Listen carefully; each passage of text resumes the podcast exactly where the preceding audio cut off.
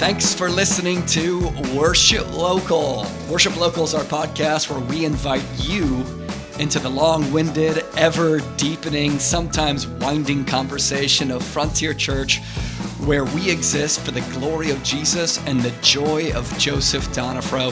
In today's podcast, we're going to dig into the Apostles' Creed. The Apostles' Creed, why do we confess it in our church?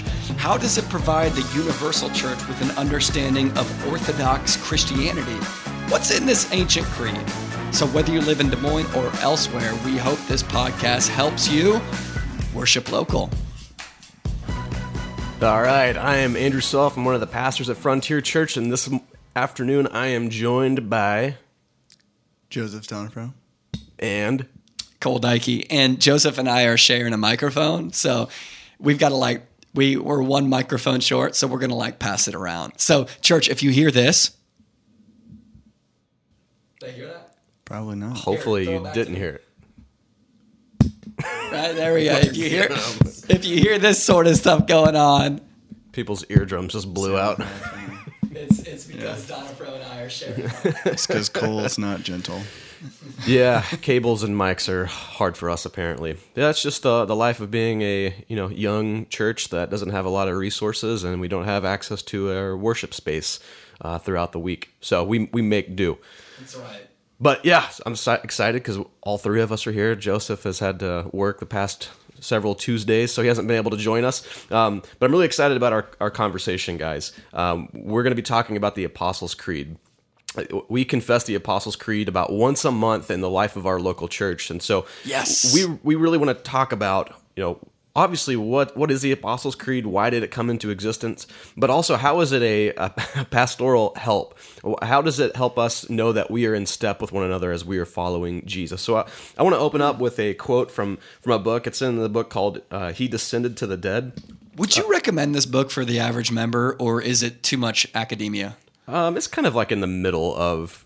I just want something that is challenging, but Yeah. something that's not just a ton of Greek and a bunch of stuff like that. I don't know Greek, so so I would recommend it. I know we've got a lot of nerds in our church, um, so I, this has been a really helpful book. It won me. a theology award from Gospel Coalition, yeah, right? Yeah, it did. It's pretty cool. Yeah, a lot of people have been, you know, who were high up in the Reformed or evangelical, you know, influencer realm uh, have been recommending this book, and I have found it extremely helpful. Um, but the author of this book, um, he he talks about in the opening chapter of of creeds being derivative of scripture. So this quote I think is really helpful. So he he's just spent some time commenting on and, and quoting a, a theologian um, who is Vanhoozer, uh, but he says this in Vanhoozer's term, the Spirit is the playwright, the Bible is the script, and tradition and doctrine are the faithful performances of that script. In this model, then, Scripture is ultimately authoritative via its divine ins- inspiration, and doctrine and tradition are derivatively authoritative as long as they are worked out, performed, in according with the norma normans non normata of Scripture. Don't ask me what that means, I'll have to look it up. In this derivative and performative role, doctrine is both subject to Scripture and, insofar as it is faithful to Scripture, a guide for reading Scripture. When we say that doctrine or tradition is derivatively authoritative, then we mean that it aids in our grasp of Scripture's content, insofar as it is faithful to Scripture's content that's really helpful for me because I've been known to say, "Yo, you know, just the the Bible is my creed," and a lot of people say that. A lot of people who say that get into some weird territory. But that quote is really helpful for me to know that hey, we look at these ancient creeds, we look at these confessions of faith, and we believe that they are derivative from Scripture, meaning that all of the content in these creeds or these confessions are found explicitly in Scripture. So they are good little boxes for us to use to to um, catechize ourselves and to know that we are all in the same way following Jesus step by step. So that's what we're going to do. That's why we love the Apostles' Creed. We, we believe that the, the Apostles' Creed is a helpful articulation of, of the triune God, of the local church, and certain things that we believe about each of those pieces. So, the Apostles' Creed. When, when did the Apostles' Creed come out? When was it constructed? So uh, we see the Apostles' Creed uh, comes into existence in the fifth century, and it uses a lot of language of the old Roman symbol, uh, which was, I believe, third or fourth century. Um, so we have this document where where these churches and these pastors they come together and they look at what's in Scripture. They look at who God the Father is, God the Son, and God the Spirit is, and they say, "Hey, we've got to we've got to put together a creed so that we know that we are all committed to the same Jesus and we all believe the same thing." creeds a lot of times come into existence to, to kind of combat uh, a lot of a lot of heresy or a lot of things that are not 100% accurate and precise in the scriptures that would lead people away from faithfulness to Jesus. And so we have this apostles creed that was put together to protect the church from heresy, but to keep this and, and also in the same way uh, construct the church in an orthodox manner so that they could live out the commands of scripture properly. Have you guys ever heard the rumor of the Apostles' Creed being line by line written by each of the 12 apostles? Yeah, it's it's such a well known creed, and and there's so much great history to it, um, and it's so like it's so universally confessed among the worldwide church that it's one of those creeds that generates a lot of mythology. you know, like it just generates like all these crazy stories around it. So I've heard that, I've also heard the rumor or I guess the myth, and I don't think there's any historical validity to this, but you guys can you guys can push me on that. But I've heard the rumor of like each line oh, of, of, of the 12 apostles, each apostle contributed one line to the Apostles' Creed. Mm-hmm. I think that's turned out to be like folklore and um, like demonstrably not true, but it's interesting at least to think about. Yeah, I think there was a couple of uh, early church fathers who uh, made those claims or alluded to them in their letters, but I think around the medieval time they figured out that that was not 100% airtight. It'd be cool to think about, but right, like so there's some things that are settled about the Apostles' Creed, like it is the golden standard for Orthodox biblical Christianity throughout time. Like that's been settled and disputed by so many churches and so many smart Christians that that's like it's gold standard. It really is. Um, but there's a lot of things that are unsettled about it when it comes to like its roots and its and its myths and how how did this document um, come into existence. So it's just fascinating to think about as a document. It's fascinating. yeah. So before we go completely nerd on this, I'd just like to hear when was the first time that you guys encountered the Apostles' Creed? I don't know if you remember that time, um, but when was that, and what what kind of stood out? Was it perplexing, or was it something you're like, oh yeah, that makes sense? Yeah, so because of Donafro's charismatic background, I want you to answer this question, dude. Do you remember your first encounter with it? I don't even. I don't know. My assumption is I don't know for sure, but my assumption is, um, visiting my my aunt's church that she went to um, in Montgomery, Alabama, and it was an Episcopalian church at the time um, when I visited, and so my guess is they said it there, or possibly, quite possibly at the Presbyterian church I grew up like going and visiting with friends because my school growing up was predominantly Presbyterian. So I don't know. That would be my guess. I really don't think we ever quoted it at my church growing up that I know of. Um, we did have a catechism class one time. I don't really remember much about it. It didn't stick with us. Um, but that that'd be my guess going and visiting the Episcopalian church that my aunt went to. So that's my guess. And I and I think the one thing that always stuck out to me that was like, what the heck, is where they talk about the Holy Catholic Church. The Catholic Church part is like, why are we saying that? Like, I don't understand. We're not in the Catholic Church right now, so So this is great. You guys are gonna love this. Um, obviously, I'm Protestant, right? We, I mean, I pastor a Protestant church. Chloe grew up Protestant and Lutheran, and uh, Chloe's told me on a couple different occasions that Chloe's grandmother, who was like devout Lutheran, um, whenever her church, her Lutheran church, would confess that. She would she would stay silent during the Holy Catholic Church part. so we don't need to park here right now in the conversation, but I don't remember my first point of contact with confessing the Apostles' Creed. I do remember my first point of contact with leading the Apostles' Creed at Frontier. So we were still at Woolies, right? I'm pretty sure the first time Yeah. we confessed it was at Woolies. Mm-hmm. Mm-hmm. Okay. So we were still at Woolies and we confessed it together.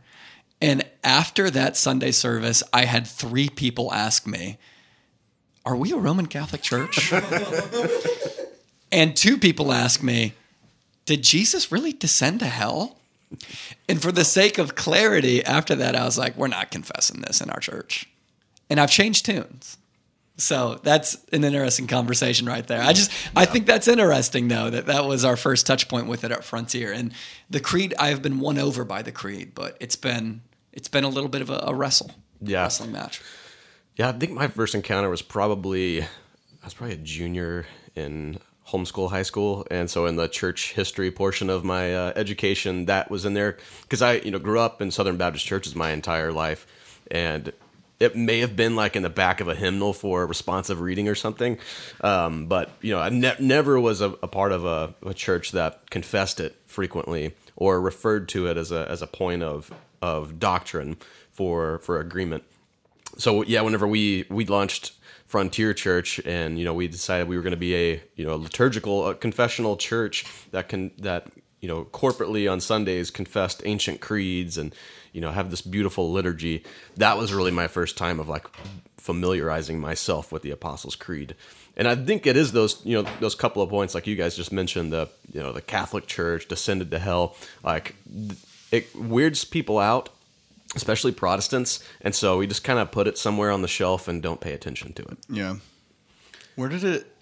Where did? Well, we'll probably get into that, but I'm I'm wondering where that came into play because I was just reading the because you put it in here like old Roman symbols, so I looked that up, and I mean this is Wikipedia, so this could be wrong, but it says it doesn't say Holy Catholic Church in this English translation. It says the Holy Church. Mm-hmm. For the old Roman symbol, so I don't know if that has anything to do with the like at some point it came along that it was the Holy Catholic Church, and that was like introduced obviously later on if that's actually accurate. That's what i'm looking at. So i don't know.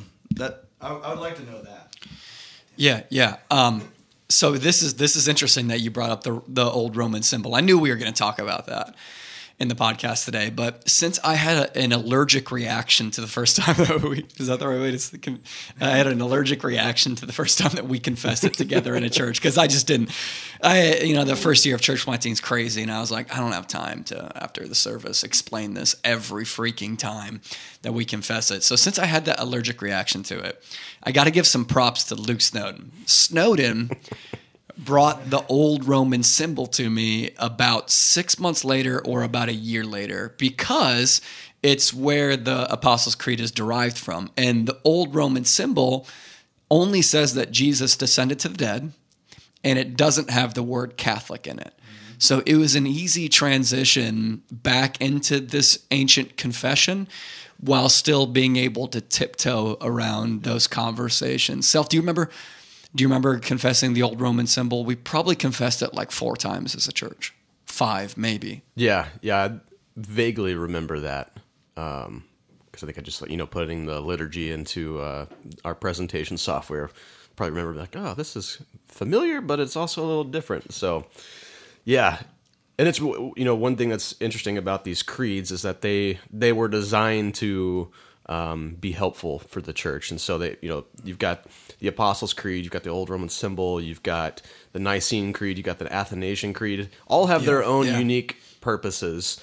Um, the Apostles' Creed being one of the you know the the earliest versions of of ecumenical creeds they were designed to be helpful for for cer- for certain purposes, and so that's what I love about creeds. You know, most Yes, you know, yeah. most uh, theological works usually come about as a reaction to something. They're like, "Whoa, you just said that Jesus uh, only had a divine spirit, not a human spirit as well. So we've got to." We got to come together, make sure we're all reading the same uh, Bible here, and then put out a statement that protects us from uh, this this particular heresy. Um, Right. and that's so that's what one of the reasons why um, we as a local congregation on Sunday mornings we you know we cycle through four different confessions of faith and creeds. Uh, we we confess those one because it ties us into Christian history. We get to we get to say we are confessing the same thing this Sunday morning as brothers and sisters did in the seventh century, and that's amazing to think about. Um, but it also protects us from heresy. Like so when we all are, are confessing that we believe in God the Father Almighty, what are we saying together? And we'll, we'll dig into that. But we are saying this is who we are as a church. This is what we believe. So, Joseph, I would like for you to, will you go ahead and read through the Apostles' Creed and then we'll start digging into some of these pieces? Joseph. Joseph. You can do it. I believe in God, the Father Almighty, creator of heaven and earth. I believe in Jesus Christ, God's only Son, our Lord, who was conceived by the Holy Spirit, born of the Virgin Mary, suffered under Pontius Pilate, was crucified, died, and was buried. He descended into hell. On the third day, he rose again. He ascended into heaven. He is seated at the right hand of the Father, and he will come to judge the living and the dead. I believe in the Holy Spirit, the Holy Catholic Church, the communion of saints, the forgiveness of sins, the resurrection of the body, and the life everlasting. Amen. Amen. All right, guys. So what we're going to do today is we're going to chop this bad boy in half, um, and we're going to cover the Apostles' Creed over the, the this episode and next week's episode. So we're going to start uh, from I believe in God the Father Almighty, and then we are going to end our time today on the third day He rose again. So we're not going to get it all out of our system today, um, but but next week we'll we'll finish it out. And so we what we want to do with this uh, for those of you who are listening is we want to go through this kind of line by line. Um, a lot of this content is not going to be new to you. Um, we've preached on many of these, um, especially like where we find our, our church at right now. We've you know we did Advent, so we talked about Jesus and the incarnation. We went through Lent. We went through um, Ash Wednesday and Good Friday and Resurrection Sunday. So we've covered a lot of this content already. So we're not gonna we're not gonna go through all of this in depth, um, but we're gonna pick one part to nerd out on. And if you just listen to Joseph so beautifully read this creed, you're probably gonna know what part we're gonna nerd out on. Delightful, Joseph. Delightful. Delightful. You did great, man. Uh, so guys, I believe. I believe in God, the Father Almighty. Where, where do we find this in Scripture? There's probably several places that we can find this in Scripture, but where is one place that we can find this in Scripture, and why is this important for us to confess as a church? So, um, one- I mean, like one of the best places that we find it in Scripture is uh, the the Lord's Prayer. Right? Jesus actually demonstrates what it means to pray to God as Father. Um, but also, we see this in, in Matthew 5, uh, verse 45. He says, um, Love your enemies so that you may be sons of your Father who is in heaven. So, this line is, I mean, it's all over the scriptures. Yeah, I mean, you've got all all these other you know um ancient mythologies and ancient beliefs where they said, you know, this God is our father, like we are descendants of this one.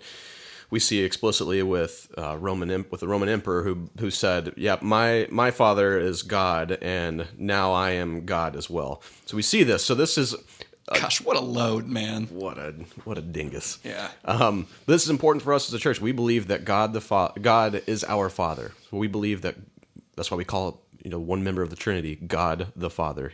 From Him, all things come into existence. We find ourselves in existence because He has fathered us physically, but also also spiritually. We are made sons and daughters of God the Father. Right. We're brought into His family. We're adopted into His family. So when we think about our identity as Christians, we we can say we are us. We I'm a son of God, or I'm a daughter of God. So that's important for us. We're I, I love that because it breeds this familial language where we we look at ourselves not just as people who believe the same thing, but we are related to one another in Christ. Yeah, I know we got to blast through these to keep this punctual. Um, let me let me just quote Athanasius on this, and I'd like to see what you guys think. So, Athanasius, when talking about um, when talking about the Apostles' Creed and God as Father, he says, "quote Father designates neither the substance nor the activity."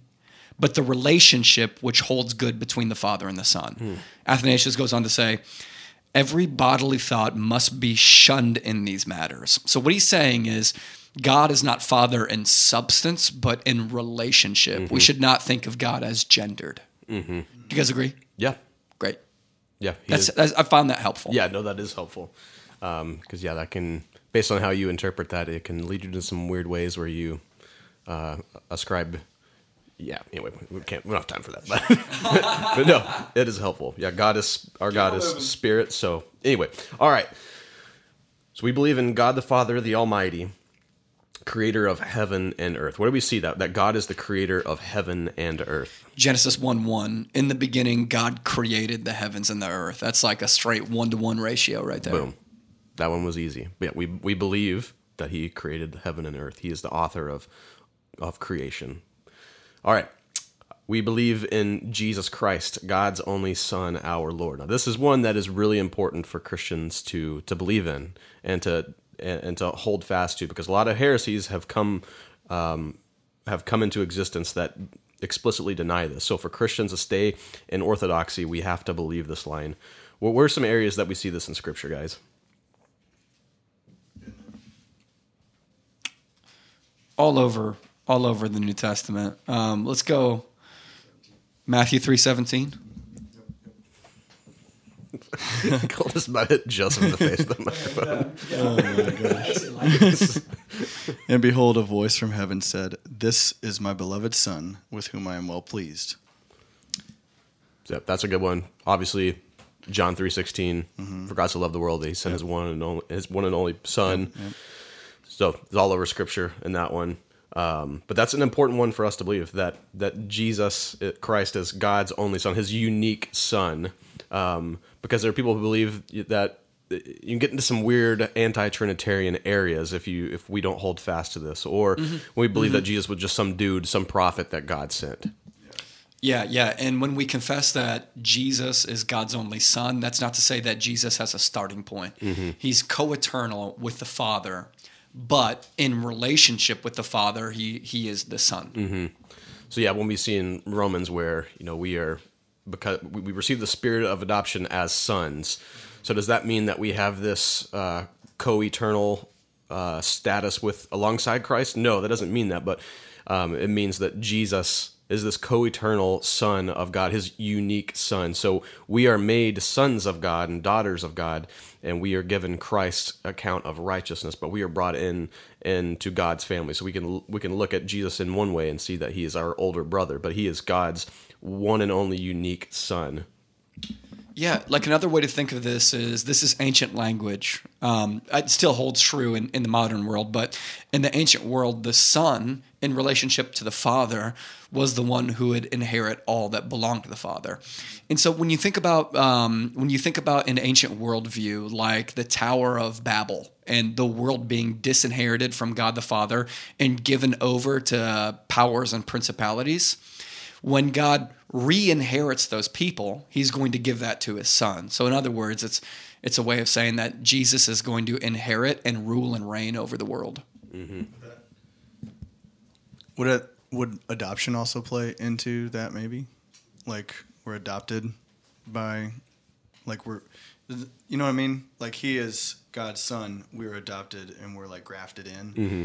Does that also kind of have a play into like the inheritance? Like, does, does that make sense? I think I know what you're talking about. Like you see Israel being called God's son. So that his Israel as a people group are unique and God uses his son Israel to reclaim the nations. And so we see God um, God the Son, Jesus, being God's unique son who is co-eternal with him, who he is using also to reclaim the nations, to bring all people under submission to to Jesus' rule and reign. Yeah, you nailed it. You like you really did nail it there. So when when the scriptures talk about, and I think this is important to know, when the scriptures talk about us being sons and daughters of God, a lot of modern um, preachers will say, "Oh, like look at this emotional relationship you have with your daddy. You crawl up onto his lap and yada yada yada." And there's definitely significance there emotionally. But that's not the primary thing it was supposed to convey. The primary thing that's supposed to convey that we are sons and daughters of God is what you're saying, Joseph. That we are going to inherit the world, inherit new creation, and we will rule and reign alongside of Jesus mm-hmm. in the new creation. So, Yeah. totally. That's what definitely what they're getting at with adoption in the New Testament. Yeah, there's a, a status change. You go from having one last name to having a new last name. And you can see people in our church or that you know who've adopted people, who've adopted children, and they, they have this status change where they're taken from you know from an orphanage or from parents who, who didn't want them, and they are brought into this new family and are given the inheritance of the, of the father, in the same way that they're they give the same status and the same inheritance to their adopted child, just as they do their blood child. All right, let's move along here. Um, who was conceived by the Holy Spirit. Where do we see this in Scripture? Luke 135 and the angel answered her the holy spirit will come upon you and the power of the most high will overshadow you therefore the child to be born will be called holy the son of god hmm. Why is this significant for us to think about and to confess? Yeah, we're giving you the mic. Yeah, I know. Charismatic person.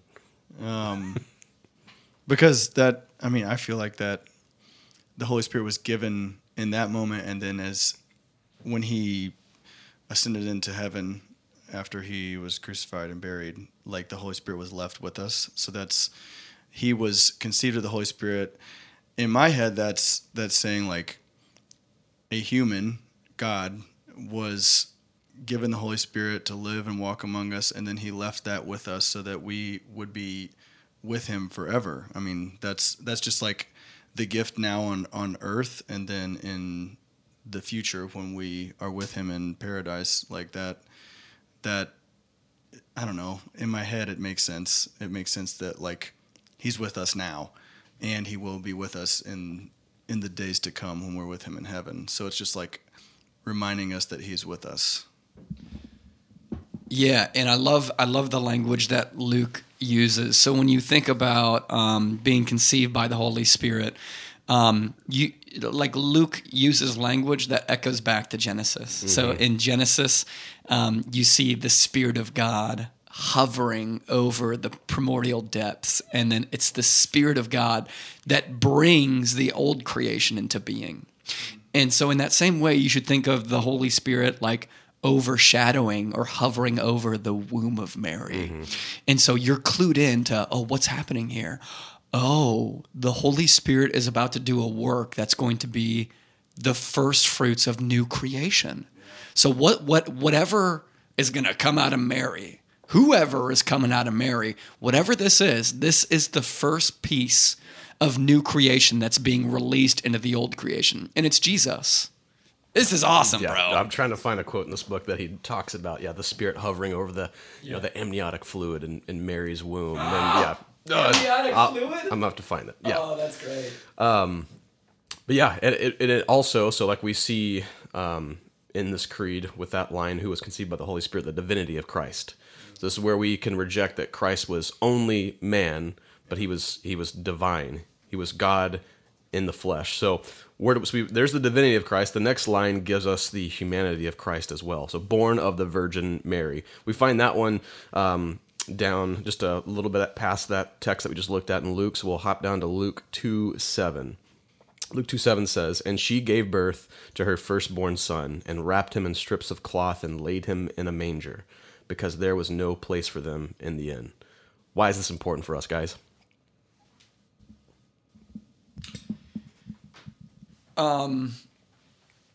Well, for, I mean, first because the, the scriptures teach it. So here's Millard Erickson on this, right? So, so Millard Erickson he says, "quote If we do not hold to the virgin birth, despite the fact that the Bible asserts it, then we have compromised the authority of the Bible, and there's no principle, there is in principle no reason why we should hold to its other teachings." Um, so that's like a really simple answer. Like, well, the scriptures teach it, and we believe in the authority of the scriptures. Um, but it's also another way of simply asserting the fact that God became man. Mm-hmm. Do you believe in the virgin birth? Ooh. That determines whether or not I believe that God actually came into the world and believe the incarnation. Yeah. So we see this this this holistic picture of of Jesus being having a divine spirit, but he was not just a spirit, he took on flesh. So he entered into human history as a human to fulfill the commands of God that humanity continually screwed up over and over and over again. This is you got something? Uh, yeah, it's way off track. Do you guys want to go? Like, we don't have to have this conversation because I don't know anything about it. But I remember a friend in college saying, um, I remember a college in, or I remember a friend in college. We were talking about total depravity, and he was like, "Yes, sin um, and a sinful nature is, is spread via the seed of man." And so that's why we need to believe in the virgin birth because that belie- that means that Jesus was able to take on the form of man without the sinful nature of man.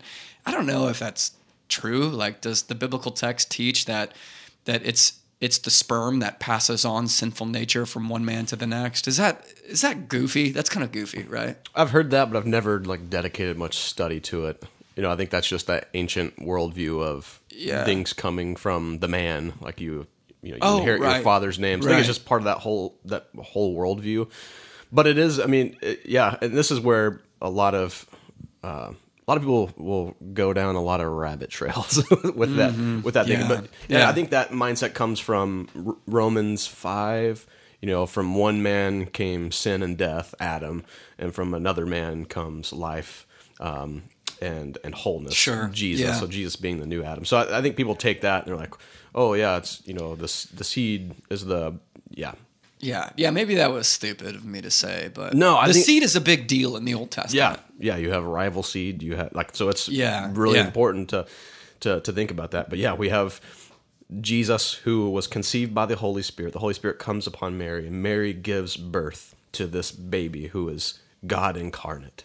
So we see the the divinity and the humanity of Christ, which is very important um, because for Jesus, in order for Jesus to be the a pleasing and perfect sacrifice to God, he had to be fully he had to be man to to do that. But he was a perfect man. He was a unique man because he was God in the flesh. All right, so here we have this this Jesus who, whom we believe in. What's the what's the line next line say? Well, it says this Jesus was crucified. Oh, sorry, uh, he suffered under Pontius Pilate. Why is that important? Yeah, this is an interesting one, isn't it? Um, so this is, comes from like all the Gospels, but here, you know, one example of it is John 19, um, verse 16. They want Jesus to be crucified, right? And they're and they're like, we have no king besides Caesar, and so.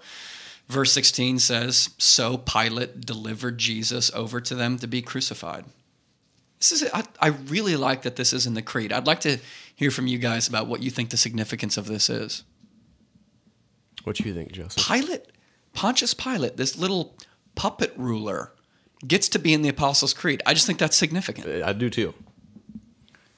Well, it's in all four gospels, right? I mean, it's in every one. He's quoted. Do you think it's like a timeline moment, like so you know when this is happening? Like it's under his rule. Like this is when this is actually happening. Over the, I mean, I don't know. That seems the most obvious to me. Like this is a time, like the second century or whatever it is. I don't remember what actually time frame it is, but just like a a timestamp, so we know when this is going on.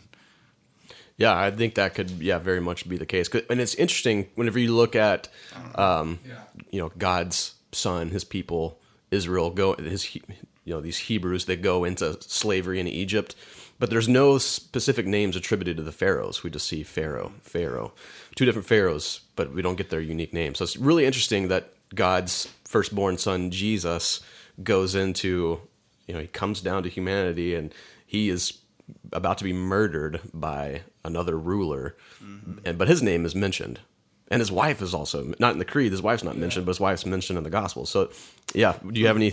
Do you have any theories or thoughts on that, Cole? I have a lot of thoughts. I think Donifro, I think I I like what you said. This so this is just one really simple line from the book on the Apostles' Creed by Ben Myers that echoes what you said. Um, here's here's what he here's what he says. Um, quote: The name of Pontius Pilate is a historical anchor. It prevents us from turning the Christian faith into a set of general truths about the world, and it reminds us that the gospel is not an idea, but a fact. Mm-hmm. So I like that. Like it locates it in time, in space, in reality. This is this is this did not take place in a C.S. Lewis myth, right? This took place under a real king, under a real ruler. So I like the historical part about it. I wonder also if there's some spiritual warfare significance to this also.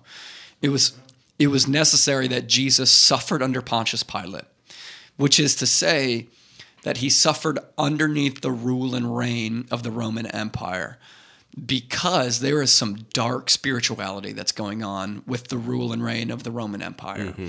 In fact, when you when you look at Paul's church planting and his missionary endeavors, it seems like he was driven by two things. I'm not. Let's not explain this because I want to. I want to preach on this this Sunday.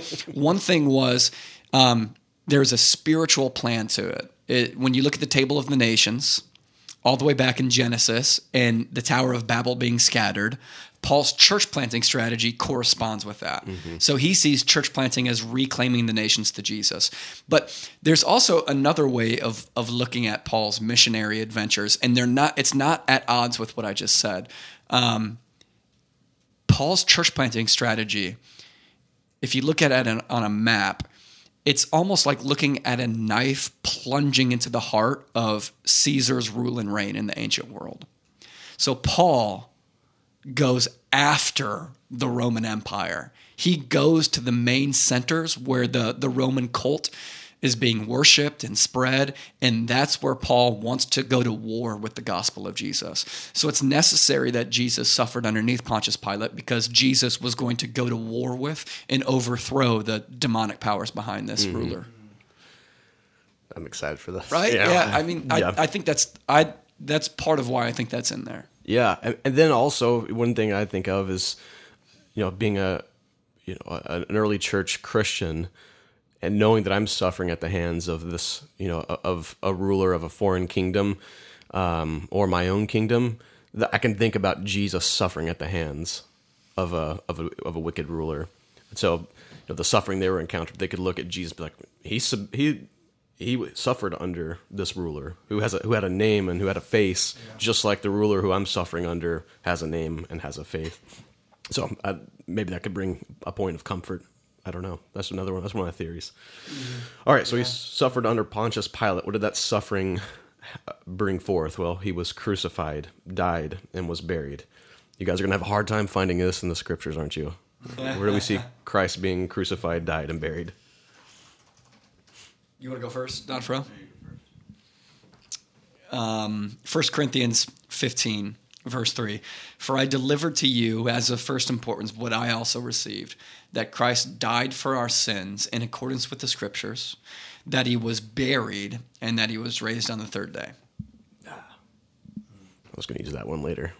Oh, That's okay. But I, I, love that text because it's, you know, according to the scriptures, according to the scriptures, according to the scriptures. Like Jesus died in accordance with what had already been written. So these Old Testament prophecies that we have about the Messiah coming, what Jesus did in his death and his burial, um, it was not something that was new. It wasn't a new thought necessarily. Like when people encountered the risen Christ, they're like, oh man, yeah, we, we grew up meditating on some of these passages that talk about this Messiah who would come and who would suffer and who would disrupt the government, who would be oppressed by the government, but would not be contained um, by death. So that that's why I love that passage and this line here in the Apostles' Creed. We can find that find that easily in the scriptures. But he didn't stay dead. So the next line is um, he descended into into hell Right, this is the the one that people trip up on the most, I, I think. And w- so one one valid reason is that this was a later addition in the Apostles' Creed. There's a lot of. Do you know how late it was? Do you? I want to say sixth century, possibly. Okay, sixth century, so I believe. A hundred. Well, let 150 years afterwards. Is that? Do I have my timeline right? Let me give a precise because this is really important. Um, because with it being a later edition, a lot of people say it was a later edition and therefore we can delete it and we don't have to confess it. We can pull sure, a sure, Frontier yeah. Church and and get rid of that line pull for the a while. Frontier Church, yeah, and, yeah, uh, totally. And um, because they say, well, this isn't taught by Scripture. Now, this this one, yes, is not not as explicit as some people would like for it to be if we are going to keep it in the Apostles' Creed.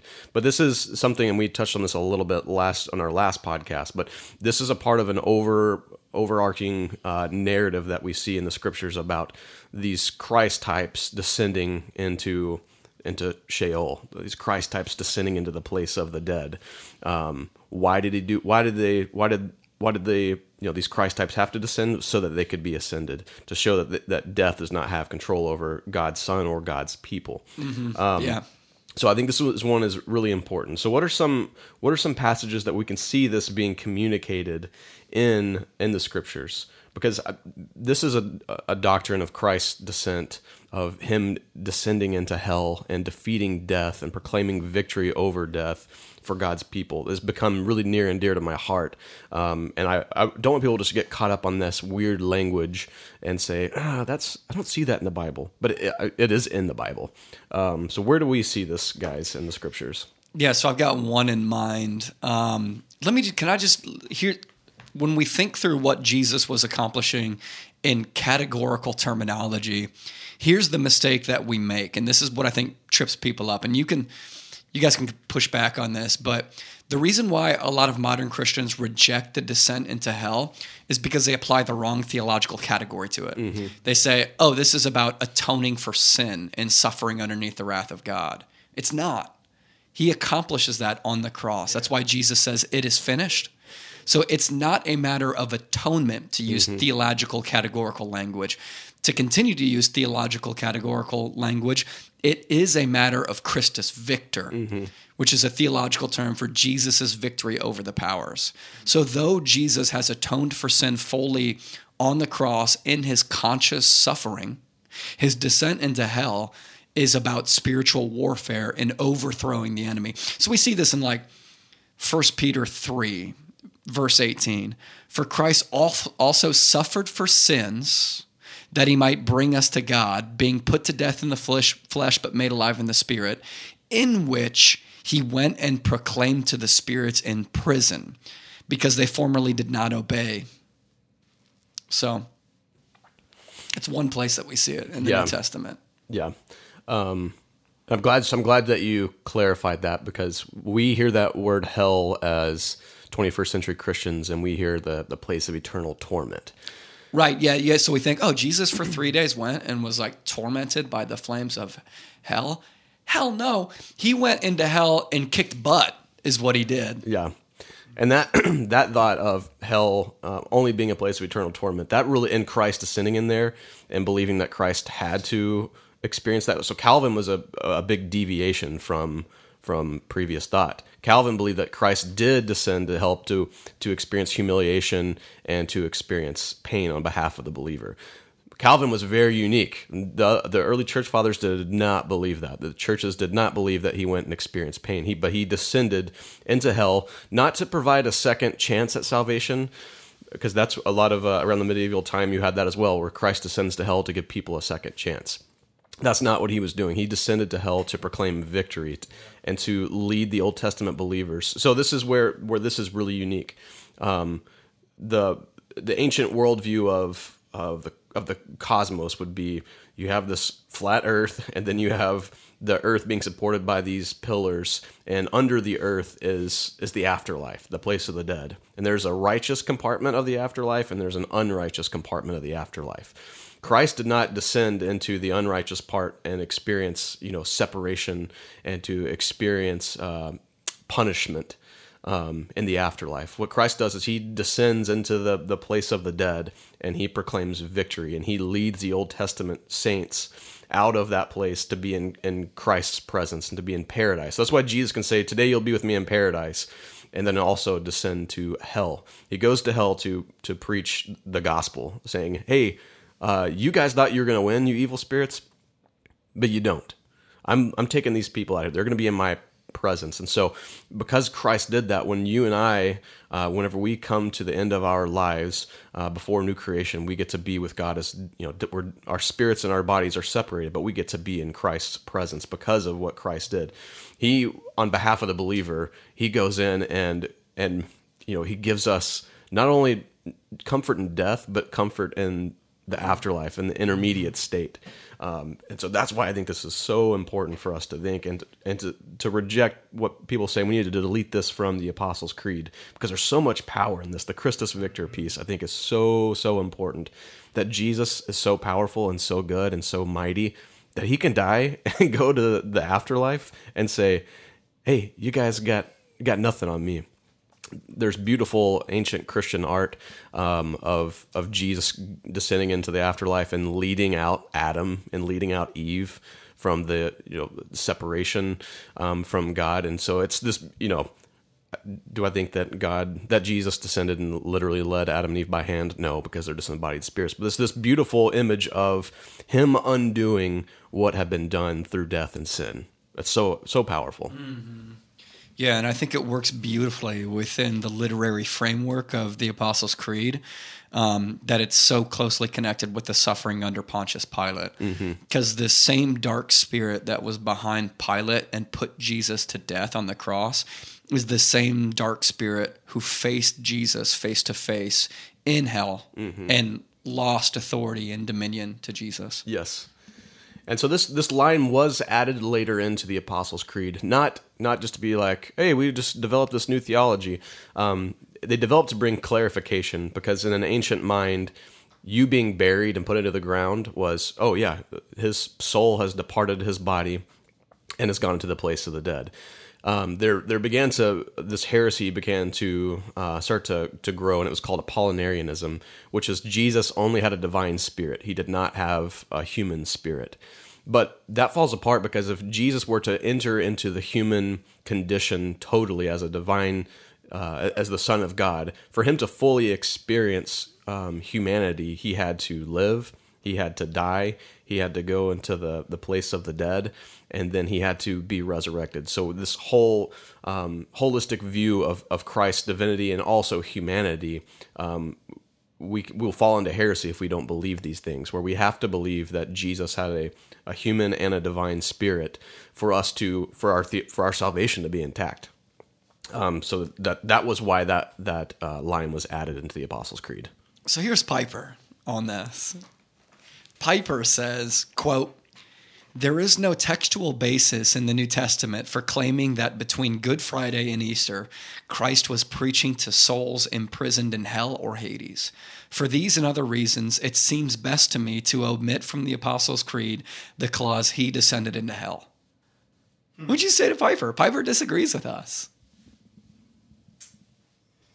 oh johnny I mean, I'd say there there is a textual basis. Yeah. we just, I mean, we just went over it. yeah you know I, when, I don't- can't remember when he quoted that um, because i feel like i've read something more recent from piper where he seems to counter his opinion on that but i could be i could be wrong on that hmm. Okay, cool. I meant to I meant to look that up because I, I figured one of us would probably bring up the that Piper quote. Um, Wayne Grudem is like the big leader of so they they call this uh, debate the descend it or delete it debate. So so there's people on big Christian thinkers and Wait, influencers. what was it? Descended or deleted? yeah, descend it or delete it. um, but I think it is because of that, especially in the Reformed community, we hold Calvin in such high esteem to where Calvin says this thing, and you're like, ah, Calvin, I agree with you on 99% of things, but Christ couldn't have been tormented in the afterlife because he was, you know, perfect and righteous and he received all the punishment and wrath of God on the cross, so he couldn't. And so people look back at Calvin and they're like, no, that's wrong. And so we just get rid of this because that didn't actually happen. But it's what is what what is talking what what is the Apostles' Creed talking about when it says he descended to hell? It was it's the afterlife. It's not to this place of eternal conscious torment. Um, and there's yeah there's, there's lots of uh, lots of debates about this because it is such a um, visceral in our minds of this visceral statement of oh descended to hell? I've been told my whole life i don't want to go to hell. Um, yeah. Hmm. um, but yeah this book he descended to the dead is a really helpful book. It's entirely dedicated to to this thought but um, I, I want frontier to know that jesus descended to the place of the dead on your behalf and conquered death conquered sin and he stole the keys to the afterlife from the Satan, and he is the ruler and master of of life, of death, and of new mm-hmm. creation. Yeah. All right, so let's end it here. On the third day, he rose again. We just spent a good bit of time a couple of weeks ago talking about this. Where do we see this in Scripture that on the third day Jesus rose again? John 20, 11 through 18. Gotta get there. I'm almost there. but Mary stood weeping outside the tomb. And as she wept, she stood to look into the tomb. And she saw two angels in white sitting where the body of Jesus had lain, and on, oh, excuse me, one at the head and one at the feet. They said to her, Woman, why are you weeping? She said to them, They have taken away my Lord, and I do not know where they have laid him. Having said this, she turned around and saw Jesus standing, but she did not know that it was Jesus. Jesus said to her, Woman, why are you weeping? Whom are you seeking? Supposing him to be the gardener, she said to him, Sir, if you have carried him away, tell me where you have laid him, and I will take him away. Jesus said to her, Mary. She turned and said to him in Aramaic, Rabboni, which means teacher. Jesus said to her, Do not cling to me, for I have not yet ascended to the Father.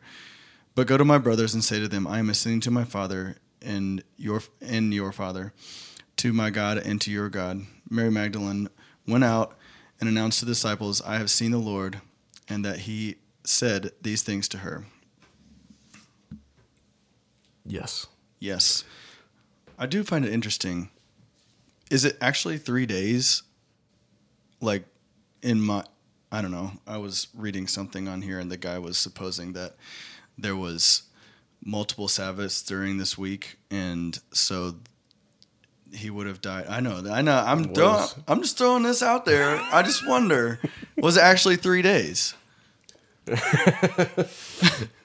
Died on Friday, was put in the ground.